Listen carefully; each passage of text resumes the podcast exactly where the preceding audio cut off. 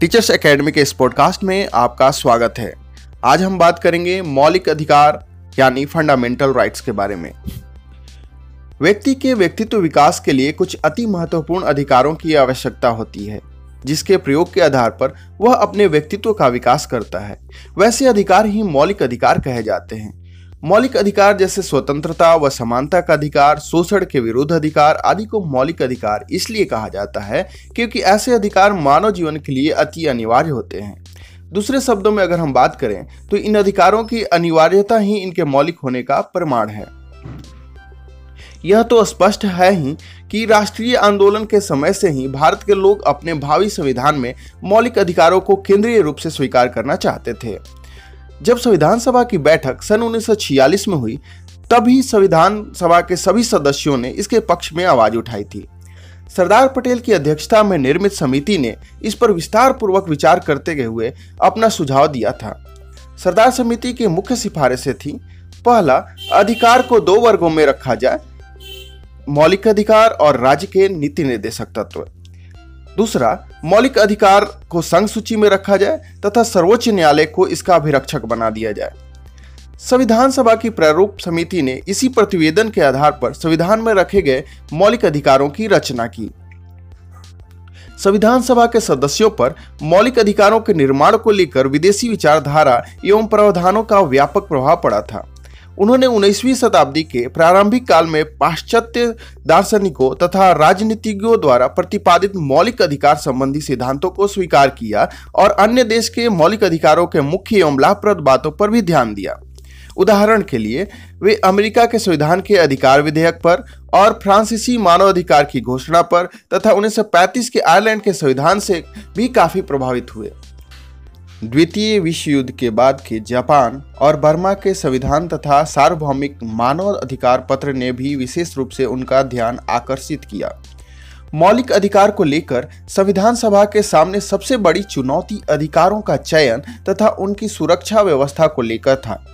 अधिकार के चयन में वे निम्न परिस्थितियों से प्रभावित हुए थे। पहला, भारतीय समाज में जाति व्यवस्था को समाप्त करना तथा छुआछूत का अंत करना आवश्यक था।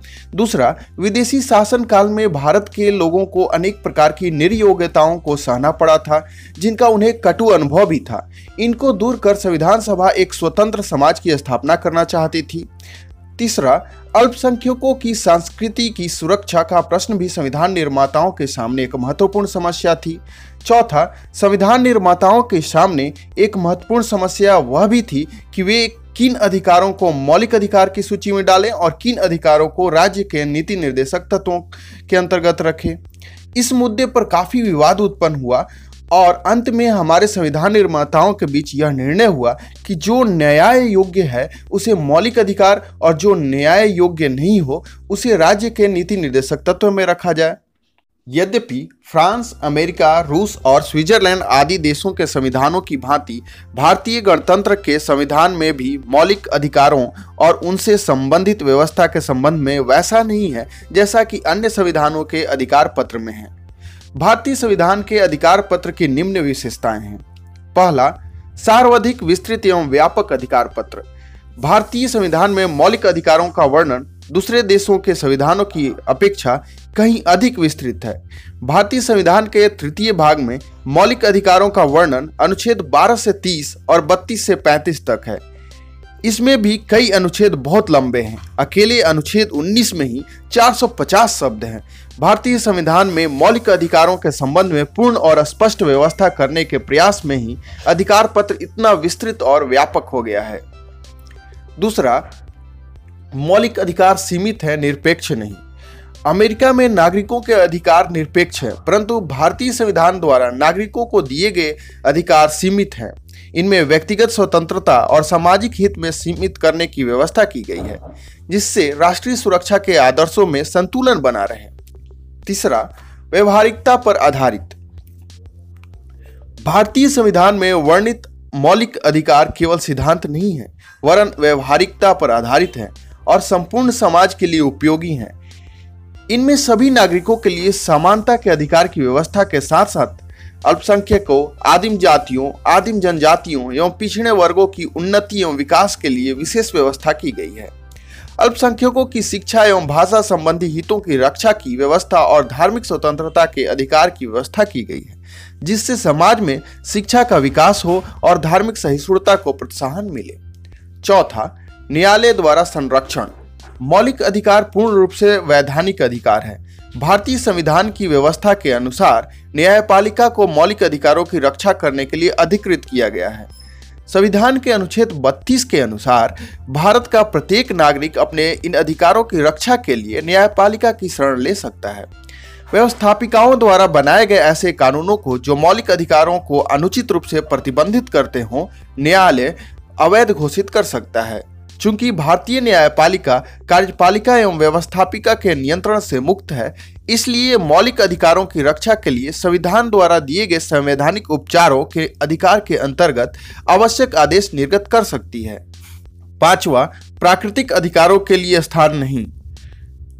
भारतीय संविधान में नागरिकों के लिए जो मौलिक अधिकार उल्लेखित है, उनके अतिरिक्त नागरिकों को कोई प्राकृतिक अधिकार प्राप्त नहीं है। भारत के विपरीत अमेरिका में नागरिकों को लिखित अधिकारों के अलावा अन्य अधिकार भी प्राप्त हैं। छठा, राज्य के समान कानून से ऊपर, मौलिक अधिकार संसद अथवा राज्यों के विधानमंडलों द्वारा बनाए गए कानूनों से ऊपर है। संघीय सरकार या राज्य सरकारें इनका हनन नहीं कर सकती। गोलकनाथ विवाद में सर्वोच्च न्यायालय ने संसद की इस शक्ति पर प्रतिबंध लगा दिया था। इस संबंध में न्यायाधीश श्री पातंजलि शास्त्री ने गोपालन बनाम मद्रास राज्य विवाद में कहा था, मौलिक अधिकारों की सर्वश्रेष्ठ विशेषता यह है कि वे राज्य द्वारा पारित कानूनों से ऊपर हैं। सातवां, सरकार की निरंकुशता पर अंकुश। मौलिक अधिकारों की एक महत्वपूर्ण विशेषता यह है कि ये मौलिक अधिकार सरकार की निरंकुशता पर अंकुश रखते हैं, क्योंकि ये अधिकार प्रत्येक नागरिक की स्वतंत्रता के परिचायक है। और संविधान द्वारा इनके प्रयोग का पूर्ण आश्वासन दिया गया है। अतः सरकार मनमानी करते हुए उस पर अनुचित रूप से प्रतिबंध नहीं लगा सकती। सरकार द्वारा लगाए गए अनुचित प्रतिबंध न्यायालय द्वारा अवैध घोषित हो सकते हैं। इस प्रकार मौलिक अधिकार निरंकुश शासन पर अंकुश के समान है। आठवां, मौलिक अधिकारों का निलंबन। भारतीय नागरिकों के मूल अधिकारों की एक विशेषता यह है कि इन अधिकारों को राज्य की सुरक्षा और सार्वजनिक सुरक्षा की दृष्टि से निलंबित किया जा सकता है। संकट काल की स्थिति में राष्ट्रपति को अधिकार दिया गया है कि वह मौलिक अधिकारों के अंतर्गत नागरिकों के संवैधानिक उपचारों के अधिकार को निलंबित कर सकता है। नौवा, भारतीय नागरिकों तथा विदेशियों में अंतर। भारतीय नागरिकों तथा भारत में रहने वाले विदेशी नागरिकों के लिए संविधान द्वारा दिए गए मौलिक अधिकारों में अंतर है। कुछ ऐसे अधिकार हैं जो भारतीयों के साथ साथ विदेशियों को भी प्राप्त हैं। जैसे जीवन तथा व्यक्तिगत स्वतंत्रता का अधिकार, धार्मिक स्वतंत्रता का अधिकार, परंतु शेष अधिकार केवल भारतीय नागरिकों को प्राप्त हैं। इस प्रकार भारतीय नागरिकों को प्राप्त समस्त मौलिक अधिकारों का उपयोग विदेशी नागरिक नहीं कर सकते।